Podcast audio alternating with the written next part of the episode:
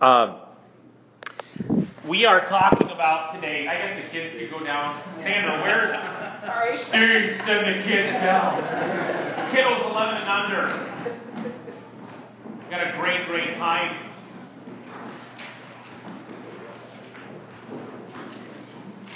There was an old song. Now I've got a special song I'm going to sing. This is kind of procrastinating. No, just kidding.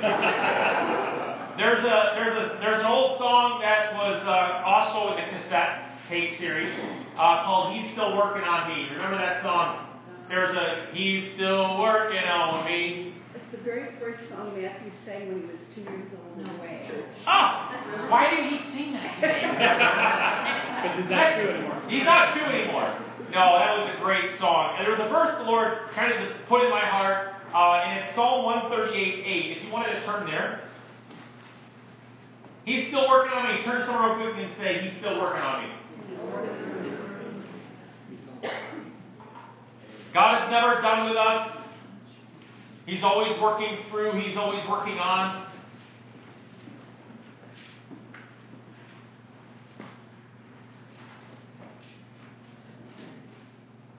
The Lord will vindicate me. Your love, Lord, endures forever. Do not abandon the works of your hands. And the New Living Translation says it like this The Lord will work out his plans for my life. One of the things we understand about God is that his promises are yes and amen. And you know there's precious promises that God has spoken over your life. And he says, you know what? I will complete what I set out to do in your life. No matter the setback, anybody had a setback in here before? No matter the detour, no matter whatever the circumstance that you feel like you've messed up too much or gone too far, God is in the business of completing work. God does not uncomplete work. There's three things that I want us to understand today. Uh, 1 Peter 5.10, jump there real quick, and we will jump right into this. Jump uh, 1 Peter 5, verse 10. There's three things God does with our life. Not the only things, but three big things. God will restore, God will support, and then God will strengthen. Amen. God of all grace, who called you to his eternal glory in Christ, after you have suffered a little while, will himself restore you and make you strong, firm and steadfast. To him the power forever and ever. Amen. I love how that says that. After you've suffered for a little while. You know, all of us have gone through suffering in some way, shape, or form. It's that testing, it's that refining, refinement that we go through, but it's a beautiful thing that God just doesn't leave us there. First things first, God will restore. I was talking to Mike and Donna today who are going through a huge remodeling project at their house, and it's kind of funny. I was told them I was going to be bringing up the restoration concept or the process. And uh, I've said this before about those remodeling projects. They're pretty tedious and they're very frustrating. I remember when I, the first thing we did when we went into our house was we went into the bathroom. How many of you moved into your house and the bathroom had like the pink tiles or whatever? And some of you are like, I love my pink tiles. It's okay. It's we're all yeah. So, but uh, we go in there and we just notice that that bathroom needs to be completely ripped apart down to the bare bones. And that was the first thing we did. Remodeling is messy, restoring is a messy process. And we go into the bathroom, and I start with my brother in law, Sean, and we start ripping out the walls. We ripped out the floors. Actually, the transition board going from our bathroom to our hallway, you actually kind of had to step up a little bit. How many know that's a problem? Oh, what that means is there's layers of stuff there. So we start peeling off the first layer. Still another layer left. Pull up the next layer. Still another layer left. We pull up another layer. Still another layer left. We pull up the last layer and they put for their kind of baseboard, wherever you want to call it, chicken wire and concrete was on our floor. So if you can imagine, I mean, you could have built a bomb shelter around this floor. It was amazing. So we ripped all of that up, and it was really neat because somebody had decided to kind of adapt the bathroom and kind of make it without having to go through all the hard work of tearing it out. And they put in there, this bathroom was refinished on such and such a date in 2001 or whatever. I'm like, no, it wasn't. All you did was you slapped up a couple boards and covered up a problem. And some of us in life, with our faith in Christ, we kind of get into the covering up as opposed to allowing God to expose things in our life that need to be taken out completely. Getting the layers out of our life. How many of you know what I'm talking about the layers? How many got a few layers that God's working? Only, yeah, all of us. Josiah, you, he's uh, mentioned in 2 Kings chapter 22 and 23, and he's mentioned in 2 Chronicles 34 and 35. King Josiah was the king during the darkest time of Judah. It was, uh, it was this way because his grandfather Manasseh was the wickedest king in the history of all of Israel. The exact opposite of his grandson. Steve Farrar writes In the midst of great spiritual darkness, God used Josiah to return to the people to his word. Josiah was truly one of a kind. He skipped over two generations and followed in the footsteps of his great grandfather Hezekiah. The Bible declared this of Josiah that he did right in the sight of the Lord, and he walked in the ways of his father David, and did not turn aside to the right or the left. Josiah was Israel's most righteous king they ever had. Here's the cool thing about Josiah at the age of 20. We talked about remodeling. He said, What does your bathroom have to do with remodeling and restoring? Josiah, at that time, there was no known copy of the book of the law. The book of the law was Genesis, Exodus, Leviticus, Numbers, Deuteronomy, Moses, and those books, and all those things. There was no known copy, so the land grew wicked. It worshipped idols. Can we see something like this going on in America right now? Amen. We have a situation going on where the king completely says at the age of 20, he says, I'm going to tear down these idols. So he starts tearing them down. Before we can ask God to rebuild and renew our lives, we have to get into a place where we get into repentance mode. The Bible says it like this that we need to repent so that rivers of refreshing come in our life. Repentance is an admonition saying, God, I'm wrong and I need to change my ways. That's what repentance is. The elephant in the room for many of us, the idols that need to be torn down, the structures, the sin patterns of what things are taking place in your heart. Stephen Arterburn writes this When you are stuck in stubborn resistance, you may hear words that would help you move past your walls, but we refuse to attend to them. You defend and rationalize your behaviors and attitudes. You project your problems onto someone else blaming others or circumstances for the way you are. You become reactive to those who challenge you because you will do anything you can to protect the wall you've created to avoid the pain of self examination. You are not open to attempting a different way of thinking of living because you're afraid of losing the comfort of having the wall of dysfunction to hide behind. See, Israel had a wall of dysfunction that they were hiding behind. Their excuse was they didn't know. But how do you know Romans declares this about us? We have all been given a conscience, and we will give an account for the lives we live before God someday. Can I get an amen there? Our lack or our ignorance in our life and living the way we do, unaccounted for, unaccountable, will call us to action. It will call God to action in our lives. And He will create some fun circumstances for us to face what it is we need to face. So we tear that out. Josiah at 20 tears the idols out of the land. He starts breaking it down. One thing's first is you don't need to be a very skilled person to tear down walls, do you? Just start tearing them down. First things first in your life, start breaking walls down. What kind of walls are they? I don't know what they are. I don't know what they are, the walls are. But you're going to have to start facing them and you're going to have to start realizing that things are not going to change until I face this thing head on and tackle this thing and grapple with myself on this issue. How many of you need some things to grapple with in your life? Josiah, at the age of 26, he commissions a remodeling project for the temple. While the work was going on, workers find a hidden treasure they find the book of the law. Maybe Deuteronomy, it doesn't say. Maybe they found all five books of Moses. King Josiah knew of no other copies of the scriptures in all of the land. He never read the scriptures in all of his life. He realizes how far Israel had departed from the Lord. And folks, I want to tell you today and I declare this today for our nation and where we are at today.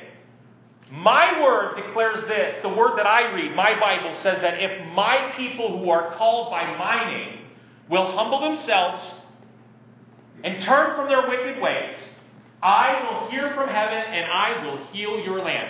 Folks, the problem is not out there, the problem is in the house of God the problem is in the house of God, which refuses to live with conviction, which refuses to humble ourselves, which refuses to say, God, change me. Boy, do we need those prayers again.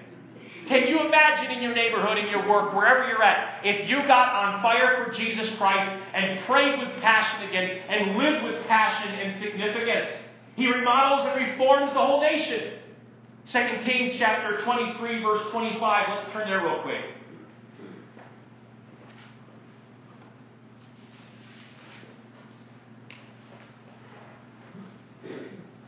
You know, remodeling is a pretty big industry. I don't know the exact numbers or figures for home improvements, but you know, Lowe's and Home Depot, how many visited there last week or the week before? You're always remodeling, you're always redoing, there's something changing, you're always painting, and you know what God's always doing with us? He's always doing the same thing. He's always changing and moving, and, and it's a beautiful thing once we get on board with it. It's really, really fun. 2 Kings 23 25 says, Neither before nor after Joash was there a king like him who turned to the Lord as he did, with all of his heart and with all of his soul, with all of his strength, in accordance with all the law of Moses. Folks, that is a huge, huge thing to say. Never was there a king like him who turned with all of his heart. Folks, I want us to get on fire for Jesus according to His Word. You, you know, you know, uh, Rod was talking today about the Word of God directing us and giving us directions. You know, we're a pretty ignorant people of the church when it comes to the Word of God and using the Word of God and applying the Word of God to our hearts. Steve Farrar wrote about William Tyndale and John Wycliffe. Wycliffe risked his life on a daily basis to translate the Bible. On a daily basis, or sorry, to translate the Bible from Latin into English. Then to have handwritten copies distributed to the people. Wycliffe was so hated for making the Bible available that several decades after he died, they condemned him for heresy, dug up his body, burned it, and threw his ashes into the Swift River. That was the church that did that. William Tyndale built on that foundation Wycliffe laid down, except that Tyndale bypassed Latin version entirely and translated the scriptures from the original Hebrew and Greek directly into English. Because his work was so violently opposed in England, the land of his birth, he fled to Germany and answering a priest who criticized his work, Tyndale said, If God spare my life ere many years, I will cause a boy that drives a plow to, more, to know more of the scriptures than you do. He goes on to write, The people did not know the scriptures, but neither did the priests. Most of them were ignorant of the Bible. Their source of truth was the Pope. One bishop in Tyndale's time did a survey of 311 priests in his diocese. 168 of the priests couldn't repeat the Ten Commandments. 31 of the 168 had no idea where in the Bible the Ten Commandments could be found. 40 could not locate the Lord's Prayer. 31 of the 40 could not name the author of the Lord's Prayer. They couldn't figure out that the Lord's Prayer was uttered by the Lord. No wonder England was in such darkness. Folks, you can make a big difference in remodeling your life. You know, we all want a better version of ourselves, don't we? Make the new you in 40 days. And we do our exercise challenges and our vitamin challenges and these kinds of things that we do. The new you in a week. Three points to making a better home life. We love these things at church. We relish in them. But nowhere in these books do you see Humble yourself, get on your knees, and beg God for forgiveness, for living for yourselves.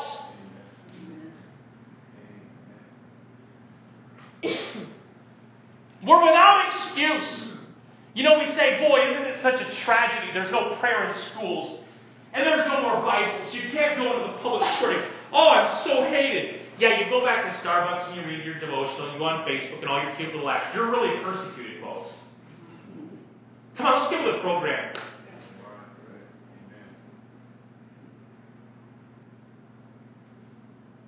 We say things like that as evangelical Christians, and we say, boy, it's not a public square, there's no prayer. But what if, are you praying in your home? Are you reading the Word of God in your house? Forget the teacher right now. Forget the principal. Forget the law. Well, how about the law of your own stinking home? Is the law your life? Are you guided by the opinions of man? Are you picking up the Word? Are you begging God to plead God for your children, mother or father? Are you doing it? Because it doesn't matter about the school. I want to know what's going on in our homes. I heard it said once many years ago in Bible school that I wonder if the Holy Spirit got taken away from the earth. I bet you most churches would continue on the same course they were going. We are not guided by God. We are guided by men. We are guided by selfish results. And we are not humbled in the face of God any longer. We're arrogant. We point our finger at God now and we tell Him what He can do for us. You can make a difference in remodeling the spiritual makeup of your home. You can take the walls out. If you want your spiritual kids to flow in your living room, take the dang wall down. Don't sit there and look at the wall. You get the hammer out and you tear that wall out. Turn to somebody and say, tear some walls down. Don't you worry about your school anymore. You pray for your school. You bless your school. You serve at your school.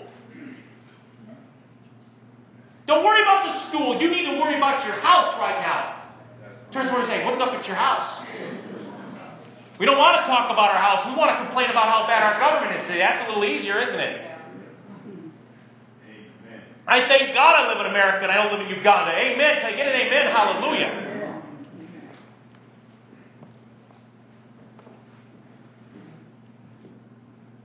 See, right now, today, Pastor, my Bible is so difficult, so hard.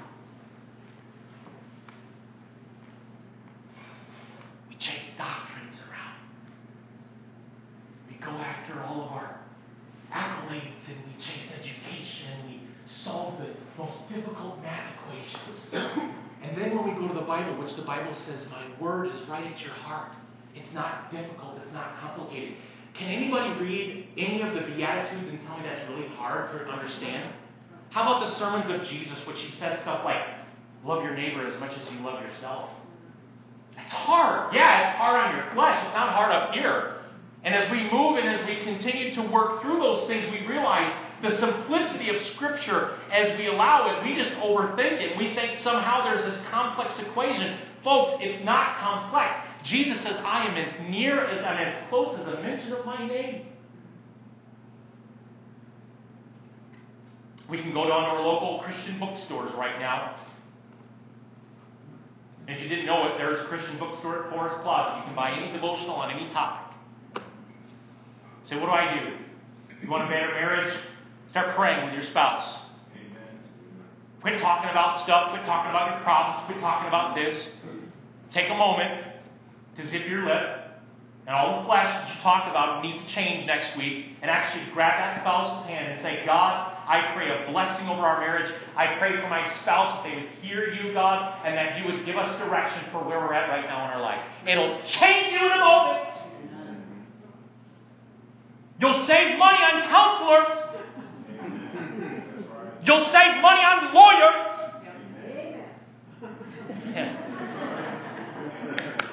Okay, now we're into something. All right, so I sit, so I sit down with this couple, and they're they're sitting down. They want help. They're outside here. Nobody here. Don't worry about it. They, I don't do that. But this couple comes in, and they want help. They want change.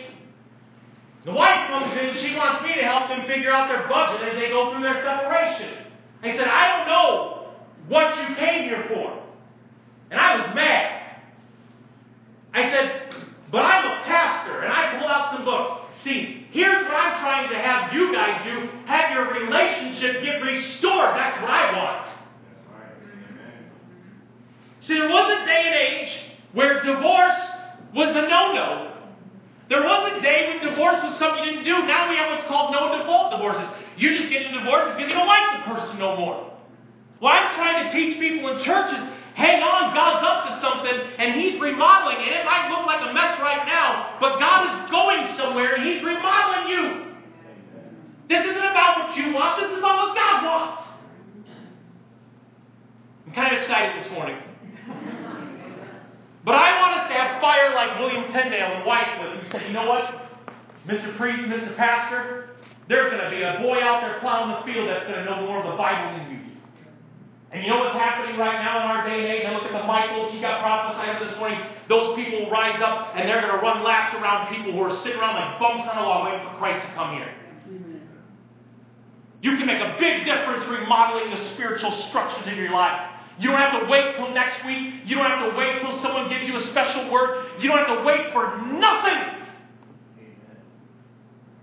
You know what? If you let the Word of God do it, and you actually open the Word of God, and so many of us were so staunch, we know the Word. Oh, I read that verse before. Yes, read it again. Read it again. Let it let it open up something to you. Let it say something that I hasn't said before. How many have had a verse of Scripture where you read it again and you're like, that did something different for me? It's more important than your textbooks, more important than your history lessons, more important than it all. But go down to your local bookstore. Find yourself a devotional, a good book. Buy a devotional. Buy a highlighter. Buy a stinking highlighter. If you don't know what a highlighter is, highlight it like you, hire your, highlight your textbooks. This Bible's to be written. You know what they used to do in the church? They used to chain the Bibles to the pews. You know that? They didn't want anybody to take a Bible. They chained the pews. We don't know our history. And that was the church doing that mess. If you let it, the Word of God will soften your heart. And it might move around some things in your life. And God might come through your spiritual home and say, you know, you go to the HGTV channel and you have those people that really know how to have vision for a home. Isn't that really cool? They turn what a structure, what you and I couldn't do, and they turn it into something beautiful. They're like, I never saw that house. Most of us would walk, or run away from those kind of projects, but these people are gifted at that. Do you know how gifted the Father is at knowing you and knowing everything you need and knowing everything that needs to be changed and knowing all the intricacies, knowing where we need to move the electrics in our life and the plumbing? And He does all of that. He says, This will make a beautiful home. And He comes through there and He changes it all for our life. God will do that for us if we humbly submit our will, our ways, our mindset, and just open up and let the Holy Spirit speak. If, if, if you let Him, Him speak. So often we start to brush over the things as God starts remodeling areas and He starts to repair the wounds. You know, one of the things as a believer we need to do is have our wounds repaired. Anybody been wounded before? How many held on to your wound before and it's still there? You know, it doesn't matter how deep the wound. It was funny. I was out weeding yesterday with Emily, and I'm, I'm like, Emily, let's pull all the grass out of that. Isn't it funny you have a beautiful garden a month ago, and then one month goes by, and you're like, where did my garden go? Anybody been there? Same thing spiritually with us. If you're not tending to your garden and taking care of those things and keeping those things up, things are going to grow in there. I'm, I'm growing in there, and I all of a sudden pull a weed out, and I got like one of those paper cuts. Aren't paper cuts like that? I got a weed cut. How do you know a weed cut? Like the leaf just went zip. I'm like, oh, I just got a cut on that. But it doesn't take a deep wound to mess you up. And some of us were like, well, that wasn't really that big of a deal. And we make light of it and we don't really deal with it. And really, what's festering in our hearts is unforgiveness and bitterness. And all it takes is a little zip in your life to really mess you up and offend you, doesn't it? Doesn't need someone murdering your uncle. You don't need that. All you need to be is sliced. And now all of a sudden you have an offense and a grudge. And you need that wound to be healed. John Eldredge wrote this in Healing Prayer. He gives us kind of some examples. If you've got a wound today and you want remodeling, and you really truly want God to remodel, not just gloss over it and paint over it. I don't know about you, but I don't want God to paint over my problems. I really don't. I want God to deal with me. Invite the presence of God into that wound specifically. If you've never done this, this is something you won't need a bunch of people around you to do, but just go back to that place and ask God specifically to come to that wound right now. And number two, this is a difficult one, and this might not happen overnight. And it's okay. Forgive the person who wounded you. Amen. Forgive them. See, we're not jumping in, we're not jumping in, and, and it's not, not fun time right now. When we go to a doctor, we go to the doctor, we want healing, and the doctor tells us what to do, we're like, okay, it's going to be a tough road. And some of you have gone through a really tough year with doctors and stuff right now, and you've fought through it, and the pullets and all those kind of things going on with people's lives, and you fought through, and you did what the doctor told you to do. God is saying, forgive the one who wounded you.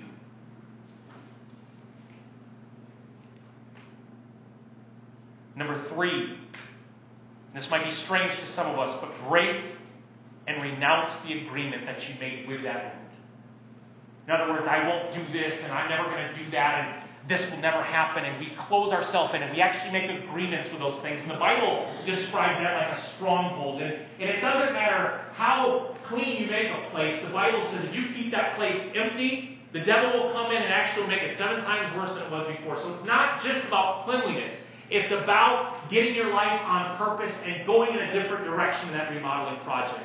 Number three, you're going to have to renounce the agreement that you made with the problem. And number four, and this is the most complete part of it, invite the healing love of God there. Invite God to heal that. Let God heal it. You know, one of the hardest parts is when you get scraped as a kid. You know, you get your knee, knee, knee scraped, and the parents get the neosporin out, and you get your hydrogen peroxide, and you get all those things. And it's the hardest thing because it kind of stings a little bit as they're doctoring it, doesn't it?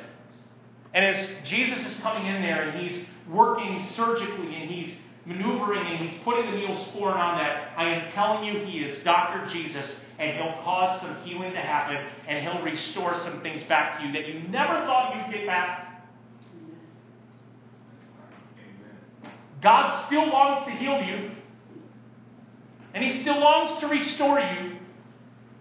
And some of us, we continue going down the road of paying and putting stuff over top of it, but the structures have not come down.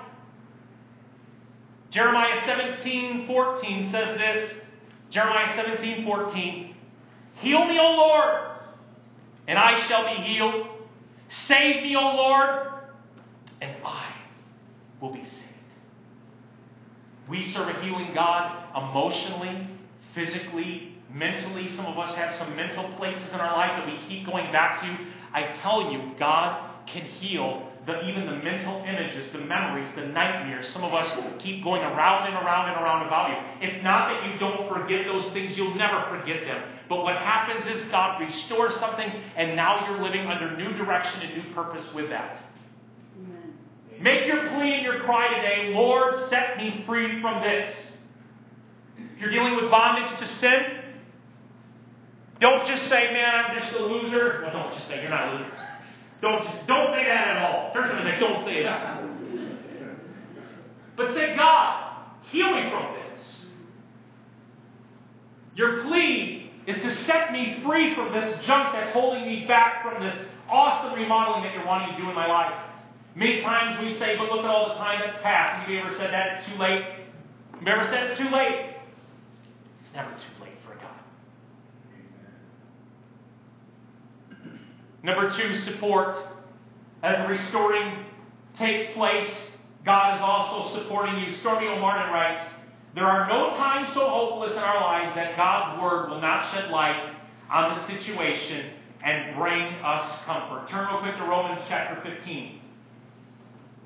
God's Word will always bring comfort. That's how come we need to rely upon God's Word.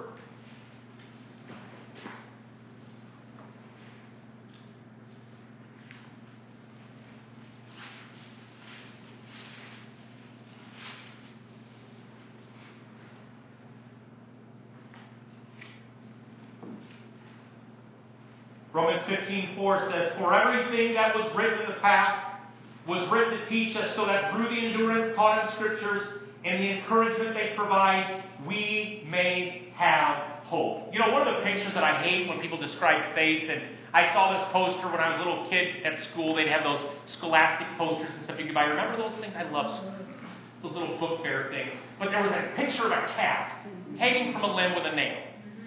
And I think many of us in our Christian faith, we kind of look at ourselves that way. Folks, I don't want a nail hanging faith. Do you? That doesn't feel too sure to me when I'm going through a storm. I don't When I describe the Christian faith and our faith in Christ, that we're hidden and God has sealed us and delivered us, no matter how heavy the storm is, I promise you this that you're not hanging by a thread. You are secure in Christ Jesus in your worst storms of your life. Amen. So stop having the mental image of when you're going through support. Because when we think support, we think I'm weak and I need support. How many need support here today? Oh, good, only a couple people. We all need support. I need support. You need support. We need support in areas where we're weak, so that guess what? When we're weak, another person can be strong and keep pushing us down the road. We need support. Support there means this patient endurance. And the Greek describes the capacity to continue to bear up under difficult circumstances, not with complacency, but with a hopeful fortitude that actively resists weariness and defeat. Folks, when you're supported by God, you resist weariness and defeat. You are not defeated. You are not a defeated person today. You may have had the greatest punches of your life thrown at you, but you are not defeated. You're a child of God. Our faith is not the picture of a cat hanging on a thread by its nail. That's not the picture of our faith. Not the faith that Jesus bled for when he died for us on the cross and said, It is finished, and the faith is complete that I give it to you. These works and greater. This is the kind of talk that Jesus had about all of us. We're built upon the rock, and we need to resist weariness and defeat. I want to tell you, be careful of scouting reports. How many have had really bad scouting reports about your circumstances? Maybe you were the scouting reporter.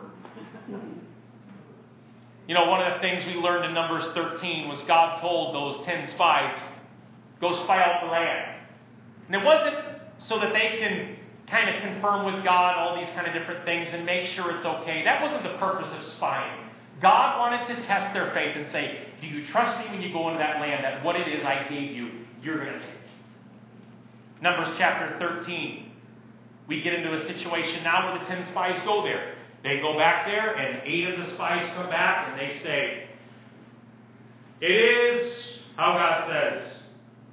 There's beautiful grapes, beautiful land, but they're big, giant people. In fact, they use terminology in there of we were ants in our own eyes. They had a poor perception of themselves in the kingdom, and they said, We can't take it. And Joshua and Caleb had had enough. And I thank God for Joshua and Caleb that he's rising up in this generation that say, Yeah, it's good, it's possible, but look at all this junk going on. Folks, you will always have junk going on in this nation. The Joshuas and the Calebs need to rise up and say, We can take this and we can do this. God declares to Moses, He says this when they come back, and Joshua and Caleb said, Guys, God said we can take it, let's take it. Well, then the argument happens. The naysayers and the disbelievers say, blah, blah, blah, blah, everything, blah, blah, blah. That wasn't in King James there, but. God declares to Moses later on in the chapter, and he says this How long will they refuse to believe? How long are we going to continue to refuse to believe in our own circumstances that God is faithful and that He will complete the work that He set out to do? One of the things that's going to have to stop happening is for us to stop going through the motions. Have you ever gone through the motions in your prayer life before? Maybe I'm the only one. Kind of say your prayers, and they're just prayers. It was kind of funny when I was praying with the girls last night. It was one of those moments where I really felt into the prayer, if that makes any sense. And I'm not saying we don't ever just pray. We pray, but there are times where you just really feel moved by that. And I really was moved by the words that the Holy Spirit was praying, and I really in that moment was awakened to that. Folks, we need to not go through these motions anymore. Number three, God will strengthen. Jeremiah 17, 5 says this. This is what the Lord says. Cursed are those who put their trust in mere humans, who rely on human strength and turn their hearts away from the Lord. Ashley, my daughter, sent me a quote, and it said this David didn't need to know Goliath's strength because he already knew God's.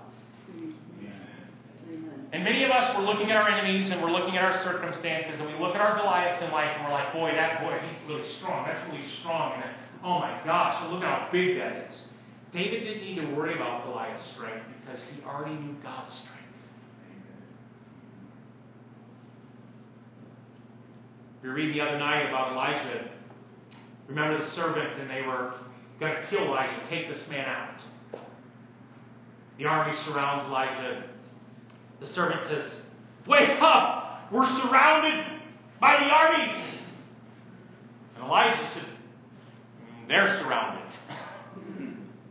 And he said, Lord, open our, my servant's eyes so that he'll see God, the mighty armies of God surrounding that. And sure enough, on the outer, outer rim, all the way around that whole, they encircled the armies and defeated that army they were surrounded. Folks, those who are for us are far greater than those who are against us. You don't need to worry about the strength of the enemy. You need to trust and rely upon the strength of God in the moment for your life. And that's how you'll strengthen yourself.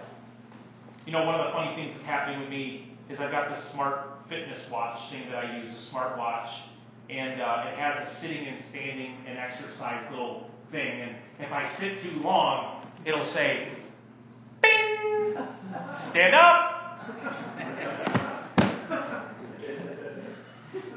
Shut up! I've had a long day. Don't you understand? It's been tough today.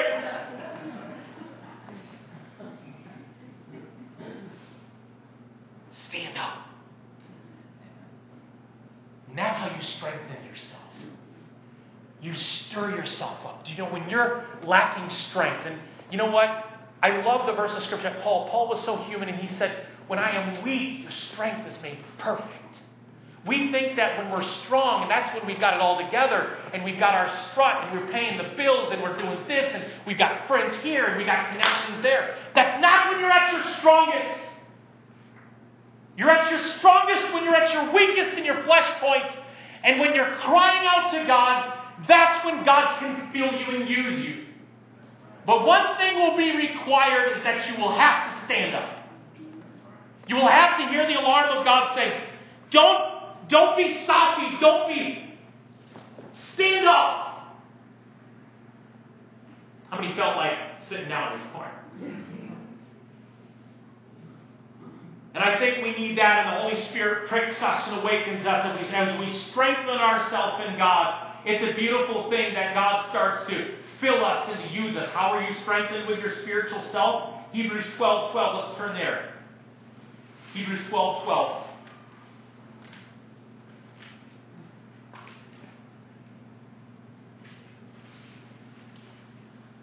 Hebrews 12 12 says, Therefore, strengthen your feeble arms and your weak knees, make level paths for your feet, so that the lame may not be disabled, but they will rather be healed. You know what? When you start to strengthen yourself in God, and when you start to build up your most holy faith, and when you start to apply the Word of God to fight and to use that, that's an amazing thing.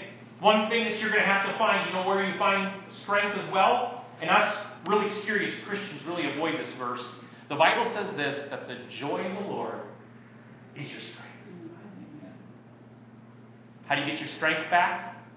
There's an old Johnny Cash song called Get Rhythm. Maybe Matt can start playing it today. But get the guitar up, man. There was funny, I was listening to it the other morning and it said, Get rhythm. When you get the blues, come on, get rhythm. When you. Am I the only one that knows the song? Dang! I thought your whole congregation would sing together. But you know that song, I'm telling you, you will have to sing to get your strength back. I've said that before, you're going to have to have a song that you sing to God, that you make aware, and that you wake yourself up. There's an old Celtic proverb that says, You should never give a sword to a man who can't dance. So what's that all about? Well, first of all, you want to have a coordinated man with a sword. No. But a man being able to dance, being able to enjoy. You know, it's so funny watching the staunch evangelical Christians at weddings, and they'll be dancing and. And they're all going. We don't dance.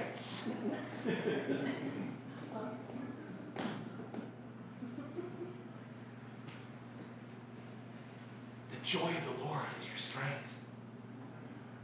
Not fasting harder, praying harder, and I need to memorize 32 more verses to get through that harder. But actually starting to celebrate and enjoy who God is. Amen. Nehemiah 8, verse 10. This was at the worst part of their lives. and the nation. And Nehemiah says, Do not grieve, for the joy of the Lord is your strength. Some of us are in a grieving process. And folks, there is a time to mourn. There is that time. There are seasons we go through naturally that God has given to us a gift. There's winter and there's summer. But, folks, I want to tell you that right now, that if you want summer to come, you're going to have to start thinking summer thoughts. You're going to have to start thinking thoughts of spring. You're going to have to start thinking about the process that God's bringing you through, getting you out of grieving to celebrating God. The joy of the Lord is your strength. David Seamands wrote this. Some of us wouldn't know how to live if we didn't feel guilty. We'd go to pieces from spiritual anxiety. Some of us were driven, and our motivation is guilt. Oh, I gotta fix this and I gotta do that. And folks, I'm not telling you the Holy Spirit might not be doing that, but can you leave a little room to enjoy your Savior? And stop moping. And enjoy Him. Love on Him. Bless Him. You know, David, when he was bringing the temple or bringing the ark back, he was sacrificing and they were dancing and they were celebrating. And then when he went into the presence of God, he throws off his cloak and he was unashamed and he would worship and he would celebrate. Churches today, if we saw someone worshiping and celebrating and actually twirling and going like this during clapping, we'd all go, oh my gosh, what's going on there? Not here. But some of us need to get some spring in our step. Some of us are going to have to clap your hands. Some of us are going to have to wake our soul up. Because we have gotten tired and we've gotten cold. How many of you know you sing a good, fun song and it's hard not to smile? Some of us wouldn't know how to live if we didn't feel guilty. Zephaniah 3.17, don't turn there, but it says, For the Lord your God is living among you. He is a mighty Savior he will take delight in you with gladness. With his love, he will calm you with fears. He will rejoice over you with joyful songs. That's our God. Can you imagine hearing God sing something to us? Can you imagine the song that he personally sings to you? And it's a beautiful thing as he sings, you know, kind of with babies, you have that lullaby lullaby and good night. That's not why I don't do that with my children. but he sings songs to us. Folks, you're going to have to determine to have joy right now. So, I have nothing to be happy about. Yes, you do. Person would say, yes, you do. You got to point the finger. Yes, you do.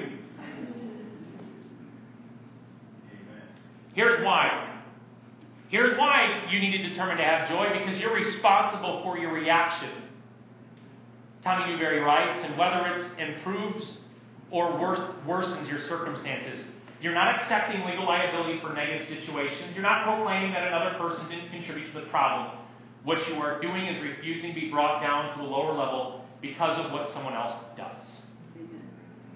Do not let another person determine your frame of mind.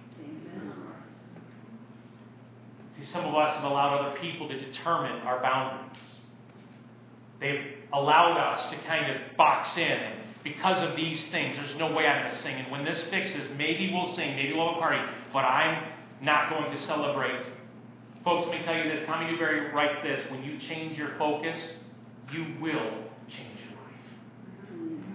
And that's a principle with anything, but biblically speaking, when our eyes are on, on the prize, it's an amazing thing. Focus today on the joy of the Lord being your strength, and you will begin to sing a new song of victory, not defeat hope, not hopelessness, a tomorrow instead of yesterday. That's what will start to happen. When you start to sing, and when you actually start to get happy about the possibilities that God has for your family and your life, you will have a new song. Amen. Really quick on the strength part, and then we'll be wrapping this up. The other thing that you might have to do, you might have to sing, but you also might have to do this, and this is the hard part with strength, is you might have to be so we just got talking to me about dancing and singing. There's a time for that, but there's also a time. How many of you know when you're trying to build upon strength that people try to drag you down and you start getting into a fight and you know there's no good end to this fight? It's like street fighting. You know, you get in there and man, you throw everything and you, you're throwing the kitchen sink at stuff. Isaiah 30, verse 15 says, In quietness and in confidence shall be your strength. Folks, you don't have to win every battle out there. And many of us, in quietness and confidence, need to back away from situations and quiet ourselves in the Lord. Be still and know that I am God. Amen. Sometimes not talking is a really, really, really good thing. Folks, I'm not one to back down from fights. And I'm a type A. And there are times if I get irked or whatever, it's a really great thing. I've always said this with couples and things like this to have having kids around, don't argue in front of your kids. And many of us have abused that. And I've loved it because me and Ann have got in this situation where if I disagree or whatever, that uh, we bow out, if you will. Anybody need to bow out? Amen? And sometimes texting is a good thing, isn't it? Great. You kind of pat it a little bit and you kind of back off a little bit and you kind of, you know, the other day I was frustrated and I just kind of texted Ann and I said, Will you forgive me? I love you. And that's all we had to say. Amen. Amen. And some of us, as we back away and as we still ourselves and understand, and I realized how selfish I was. Isn't it amazing? I had to go drive and drop off Hunter or something. I kind of was sitting there a moment, collecting my thoughts, and I'm like, Lord, man, I'm just a selfish guy, and I'm sorry. Really selfish person. And in stillness and in quietness and confidence, the Lord will direct you on what to do and where you need to go. And He will build strength upon strength for you. And you will go from faith to faith to faith. Because your strength not yourself. Your strength is not in, I want another one and I did this and I did that. It's pushed all off to God and you trust completely in God for everything in your entire life. Why don't we close our eyes for a moment? If we could have the men come forward for communion. It's a beautiful time for communion. Maybe God is reminding you that He wants to remodel.